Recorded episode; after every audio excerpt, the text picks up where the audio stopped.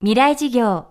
この番組はオーケストレーティング・ア・ブライター・ワールド NEC がお送りします。未来授業木曜日。Chapter 4未来事業。月曜から木曜のこの時間ラジオを教壇にして開かれる未来のための公開授業です。4週にわたり昨年の秋全国3カ所で行われた FM フェスティバル2015未来事業明日の日本人たちへの公開授業をダイジェストでお届けしています。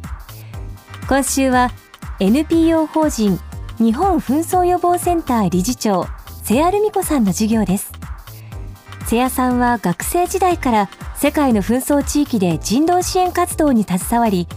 ルワンダ、ソマリア、アフガニスタンなどで武装解除と平和構築のために尽力。2011年にはニューズウィーク日本版世界が尊敬する日本人25人にも選出されました。現在は講演やワークショップを通じて世界の紛争地域の現実と平和構築のノウハウを広める一方紛争地域の復興に向けたカリキュラムの立案や講師も行っています。高校3年生の時ルワンダ内戦の写真を見て心を打たれ学生時代から積極的にキャリアを積んだ瀬谷さん。就職活動を控えた学生たちに向けてこんな話で公開事業を締めくくりました。未来事業4時間目。テーマは選択肢と行動。皆さんのがこれから自分の人生を決める個人の選択肢もう皆さんの、まあ、手の中にはまあたくさんあるわけですよね。ただ皆さんには無限の選択肢があるっていうセリフは多分聞き飽きてる。もう言われ慣れてると思うんですが私がもう一つ思うのは私たちの手の中にある選択肢にも一個一個使用期限があるんです。今目の前にあって今はやすやすと楽々と選べるかもしれない選択肢も1年後3年後5年後まだ目の前にあるとは限らないんですよね。で言ってしまうと例えば小学校高学年でもすでにもう使用期限が来ている選択肢もあります。例えばフィギュアスケーターになりたいとかプロのスポーツ選手になりたいって思ってももう3歳5歳ぐらいから始めてないともうできないってものもありますよね。で同じように今皆さん学生20代前半20代前後ですけれども今目の前にある選択肢を、まあ、いつまでもあっていつまでも取り組めるものと思っていても実際にはも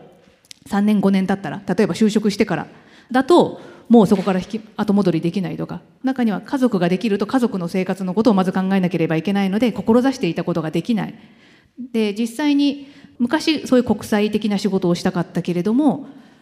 その後何年も経ってしまって今はもうできなくなってしまって後悔しているっていうようなことをあの言われる社会人の方に結構お会いします。なのであのみんながみんな世界に出るべきだと思わないんですが少なくとも自分の手の中にある選択肢をきちんと選ぶそして選ばない時はもう選ばないことで二度とその選択肢が巡ってこないってことも覚悟した上で自分の人生を選んでデザインしていく。っていうことを意識するだけで今すべきことは何なのか。で同時にまあ60歳50歳60歳になってもできることは何なのか。ってことを自ら選び取っていけます。でそれをしないと気が付いたら、まあ、自分は時間だけ経ってしまっていたとか。でそういうことにたどり着いてなんでこうなったんだろう。ってことを自分の中でぼんやり考える。っていう人生を迎える。っていうことにもつながるのかなと思います。で全く同じことが、まあ、国の行く末を決める時にも言えると思います。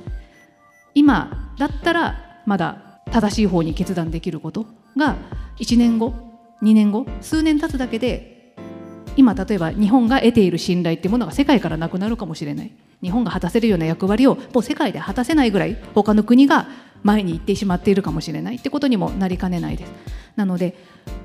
紛争と平和の問題を考える時。そして私たち個人の人生を考える時に重要なのは選択肢。そして選択肢を意識した行動。で行動しないする決めるのはやはり自分自身。なので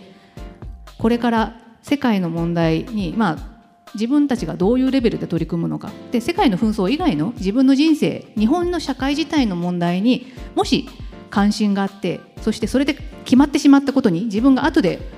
文句を言いたいのであればちゃんとそのための行動をする。その行動っていうのは本当に小さなことでもよくて例えば今日皆さんがここで見聞きしたことを、まあ、ツイッターでつぶやいたりとかでもいいですし自分の知ってる人に知らせる。そして、まあ、それに対して何か一歩行動を踏み出してみる。同じような公園に行ったり、まあ、何か自分で調べてみるとか。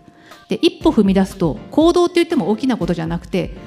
今日関心があったことをちょっとネットで検索してみる。でもそれだけでその新しく得た知識が頭の中で確実に化学反応を起こして見える世界を変えます。そして何か一歩踏み出すとそこで出会った人たちが必ず次の道を歩む時の手助けをしたり自分が発信した言葉に何らかの反応をしてくれるので何かしら確実に変わります。でその積み重ねというものが人生を作っていくと私は考えています。なので私も国連とか外務省とかいろんなところで働いてきましたが基本的に全部自分から試験を受けたというんじゃなくてその前に私が話したことを聞いた人が次こんな仕事しないって声をかけてくれたっていうのがほとんどです。なので